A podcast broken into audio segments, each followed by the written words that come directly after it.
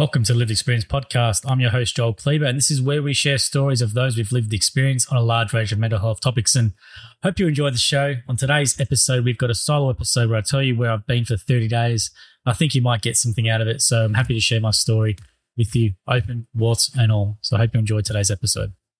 So welcome back to 2023, guys, and thank you for tuning into the experience. And I hope you had a really good 22 and a good end of year break. And just want to update you through a couple of episodes I think real honest and, and, raw episodes about where I've been and why I haven't been so active, especially on social media. I haven't posted anything on the account for a month and haven't done any episodes. And there's, there's two things as to why I haven't been active. And the second one I'm going to reveal on another episode because I think that's worth unpacking and, and I'll share it as a, as a, story because I think you can get a bit out of it. It's very personal to me, but I think if you've grown up in situations like mine, you'll completely understand.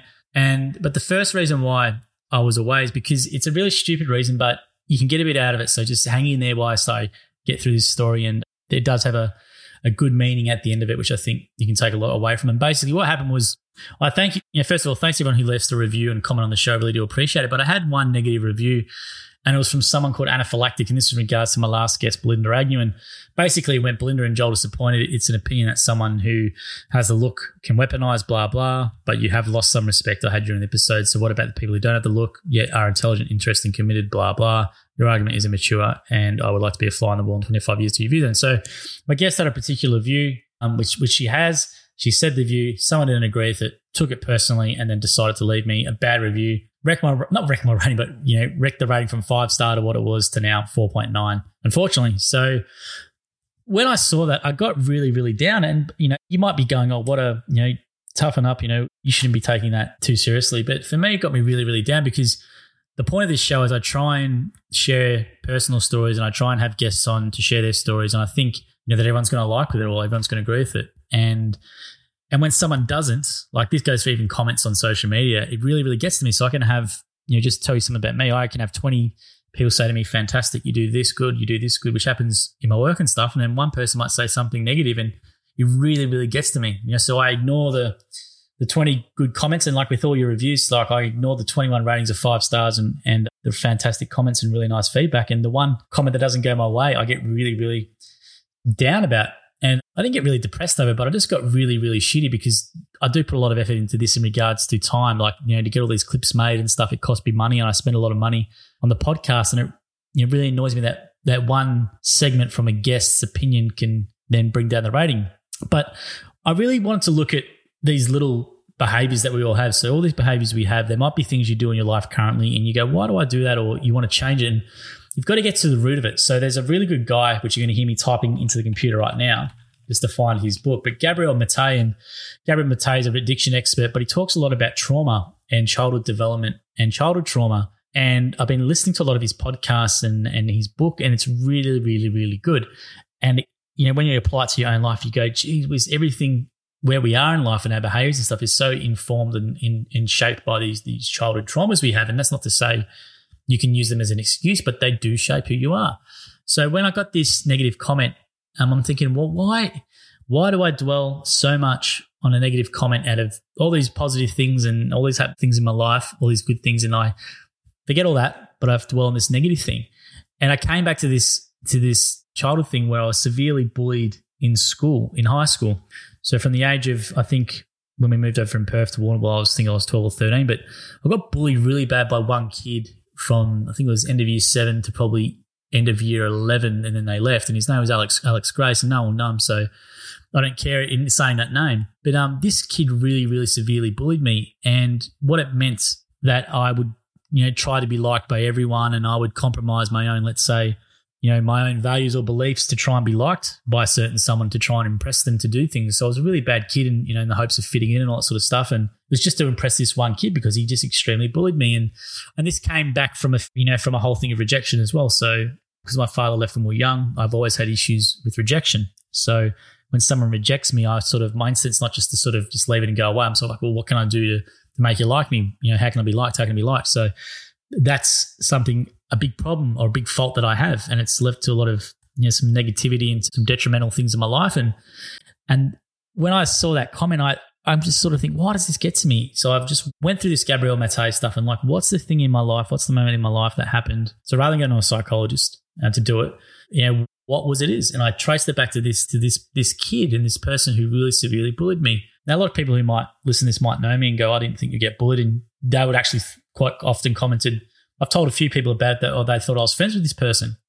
And you know, the whole thing, you know, you know, keep your friends close and your enemies even closer. That's what it really applied with this person. And the bullying was really bad. It was really psychological.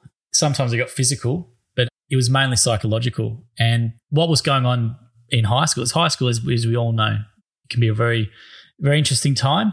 And, you know, kids get bullied and that's just a fact. And unfortunately, and it's really, really tough. And the, what made it even tougher for me and was that I had my mum in and out who she wasn't well. So we were living in a, in a house at the time, and I don't know who was paying for it because she wasn't, wasn't working, but she was on disability pension. We didn't have a lot of money. And, um, you know, and this kid knew about that too. So he knew we didn't have a lot of money and he knew my mum got on had well from times and she had bipolar was in and psychiatric wards, but that didn't stop this person. He still bullied me severely and still put me down and, and really, really affected my self esteem and, and confidence. Like really, really crushed me for a long time. And then, you know, all for that time, like from the ages of, let's say, you know, 12 to let's say 17, like this, while this kid was at school, um, for whatever reason, the action I should have took which I don't condone, but I'm, I'm going to tell you what, what would have worked because I saw it did work on this person before, was when someone stood up to him and basically assaulted him. So when someone punched him, I can't remember, they punched him or they physically assaulted him and asserted their physical dominance over this person who was smaller in stature, and he stopped. And I saw that, like, geez, I need to do this, right? But I'm not a violent person by nature, so I never did. I thought I could, I could be, you know, do all these things and and you know, we used, you know play team sports and like you know feed him the goals all the time and all this sort of stuff. And the more I did that, the more he picked on me, the more he, you know, deliberately tried to hurt me, despite knowing at times there were periods when my mum was in a psychiatric ward. And do you think that would be an, an excuse to let out for this person? No, he didn't. He went even harder. So, you know, this this bullying stuff that happened to me, and I had another guest on. If you've listened to the show regularly, Maddie, Maddie who does Little Dreamers, and she was telling me about her bullying experience as well in school, and you know, I presume it was more than one person. And I just, you know, what what you know, all this stuff we have, you know, growing up in our situations, and to have you know, you have a parent who's mentally ill in and out of a psychiatric ward, and you get school where you get bullied. Like, there's nowhere that's safe. There's the only place that's really safe is at home and in your sleep. And the problem with sleep is you have nightmares and all that sort of stuff as well. So I could never really escape it. And this went on for around probably five years. So a lot of people probably didn't know it, but it was really, you know, they really, really bad psychological bullying by this by this one by this one person. It got to a stage where I actually used to go to when I would go to school, tell my mum I'm going to school, and I would not go to school. I didn't have anywhere to go. I'd just stop in the middle of the bush and I'd just go and hide in a bush all day and read guitar magazines or do different things, wait till three o'clock, come and I'd walk home. So mum never picked up on that. She never knew because I used to be able to hide things pretty well, but I was really, really surly. I used to come home and just go to my room and play guitar for hours and do other things and not want to be around anyone. And this went on for a long, long time. And my mum didn't know any better. And the problem with schools is you can't tell the school because if you tell the school, the year level coordinator, I think I did once or twice, maybe, but they tell the person and the kid finds out about it and they do it even worse. So, you know, it really, really severely affected my life and it affected my life to a stage where I've never been someone, you know, I might have to give you a warning. This might, might offend you, but, you know, I contemplated a few times, you know, committing suicide when I was younger. And it wasn't something where it was a, a flippant thing. Like I really did. Like I planned it out. I thought, you know, what, what was the best way to do it? You know, how would I do it? All that sort of stuff and it got to a stage where, you know, I was even trying to steal. This is how stupid kids are, but like I was even stealing know, excessive amount of medicine and stuff like that because that's what I was going to do. But mm. it was really, really bad. And, you know, and that formative years of where you're trying to find out who you are and your personality, it really did shape a lot of my of my adulthood. You know, low self esteem, low self confidence, and this whole thing about wanting to be liked all the time. And even now in my current role, like I have a side business and stuff, and I don't want to disappoint people. I don't say no to things that I should, and I really get overwhelmed. And that's because of this whole thing. So it's been trying to deal with this self development of this thing where I can really get that trauma out, which talking about it like I'm doing now helps, but just trying to really get it out of my system because it really does affect your life. And this will apply to your own life. You know, there'll be things in your life and circumstances in your childhood where you think you've dealt with it, but you haven't. And this one comment just showed to me that I haven't dealt with it. So I've never really dealt with it properly because you don't want to see be seen as someone who's you know like most people you know strong and got their stuff together but this but this bullying for this five year period really really hurt me and it really affected who i was and and the reason why it really harms me now still is because i knew what i needed to do and i didn't have the courage to do it because as i said this person was a bit more smaller in stature and this person was a coward. So, you know, it, all it would have taken, I'm not condoning this, but this is what boys do, right? It would have just taken me standing up and just basically punching him in the face and he would never have bullied me again. He quite frankly wouldn't have. And I saw when that happened to him once by someone, he was the complete opposite and left that person alone. So I knew that's what I should have done. I never did it. And uh, I kicked myself because I had five years of really, really bad, unhappy times. And as I said, there were times where I, I did contemplate suicide and I did WAG school. And my self development as a person, person during my teenage years was really, really stunted. And it affected me, you know, in my early 20s, my mid 20s. And, you know, obviously even now, like it still affects me. So, you know, it's something I'm telling you because I think in your own life, there will be things where behaviors where things get to you and you go, why does that to me so much? And you can generally trace it back to some sort of moment. Well, I think I'm not a doctor, but uh, in your in your childhood or some sort of trauma where that behavior's started and it's just gotten worse and worse and worse and it becomes a part of you. So, you know, trying to work on this thing at the moment and to, to try and really get over it and frame it in different minds has been what I've been really trying to work on because as I said to you, like one comment had so much power over to me some negative comment where I didn't post anything for 30 days. Like, you know, I didn't post anything. I didn't want to do a podcast for 30 days. I questioned why do I do it? All these things, you know, just over one bloody comment of someone who doesn't know me from a bar of bloody soap, you know, and that comes back to wanting to be liked all the time and, and this whole thing about rejection. And that comes back to this, this kid who bullied me really severely for five years. And I didn't do anything about it, which I, you know, you can't have any regrets, but like it does irk me to this day because I knew what I needed to do and I didn't do it. And if I did it, my life during those five years would have been completely different. I would have been far happier. And, and look, and what happened was that that kid ended up leaving the end of year 11 and I ended up being the vice captain in year 12 and had a really, really good final year to school. And, you know, I remember going, geez, why the hell didn't I take action earlier and actually do something to this person? You know, because that's, that's the courageous step is the action, right? I can think about it. I can think about it. And then it's the courage. And, you know, in my life now, I can't stand bullies. So in the workplace, in life in general, as soon as I see someone bullying, my, my girlfriend will tell you, like even on the street or whatever, I want to get up and stick up for that person. I don't care if, if it gets physical, whatever it is. I just hate bullies. Like I really do. And that's because of that. So I find myself now in my work and in, in other areas of my life, I'm more of a protector. I try and stick up for people, you know, and they're not going to be afraid again.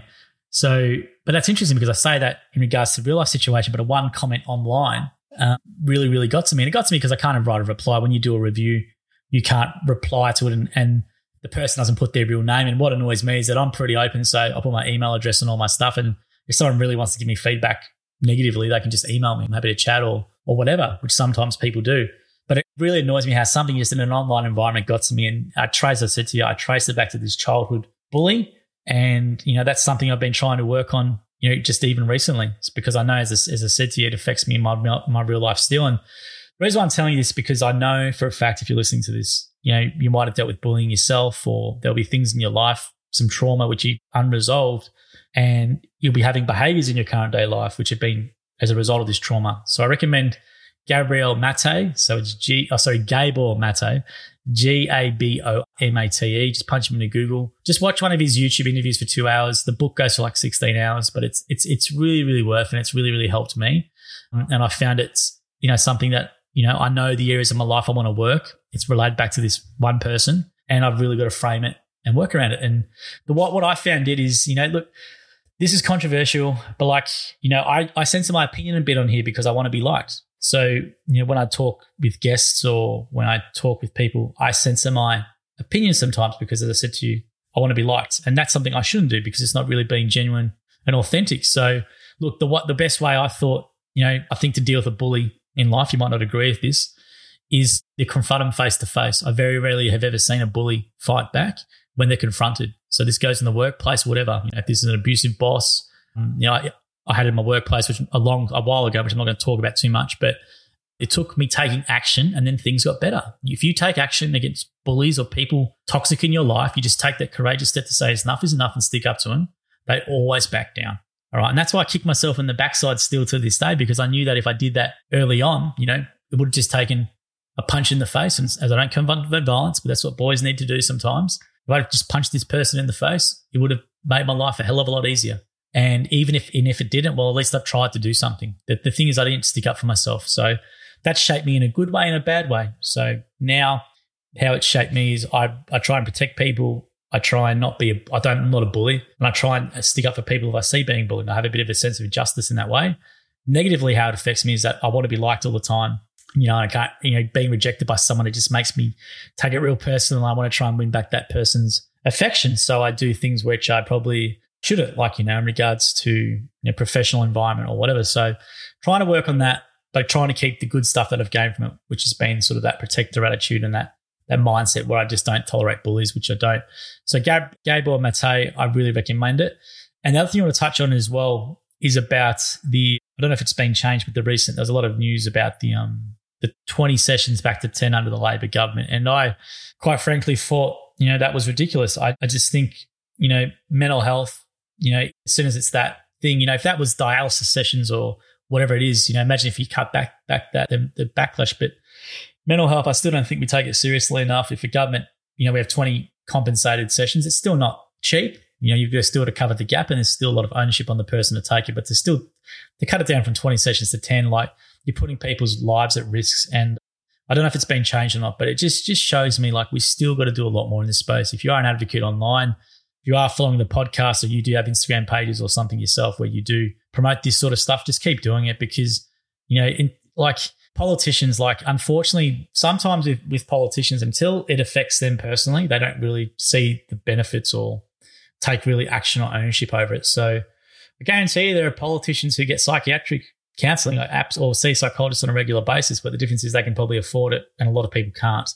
So it's something that I was very disappointed with, and it just shows me we're going to got to keep to do a lot more things in regards to this space. And regards to the plans for the show this year, I really need your feedback to tell me what you want in regards to do you want just more stories of people you know grew up with a child uh, you know parent with a mental illness or do you want to have psychologists or psychiatrists or what will help you is it me me doing more solo episodes is telling you stories which you can you know maybe learn something from or relate from yes let me help you so i really want to keep pushing with the podcast this year the goal is to get to 100 episodes eventually and if you want to be a guest as well just just reach out to me my email's in the show notes i'd love to have you on and yeah, any feedback on how we can improve, negative, positive, and don't worry if it's a negative thing. I'm trying to work on that. So I sort of need that in a way to try and make sure I can get better as a person. But really, if you do have any suggestions, I really encourage you to just email me at joelkleber at gmail.com or check in the show notes and stay tuned for part two of where I haven't been. I think it's the second episode I'm going to put out in quick succession is quite hard for me to talk about, but I think it's something that's important and that you can relate to and I do it in the hopes that it can help you. So until next week, guys, or next episode, thank you for listening to the lived experience.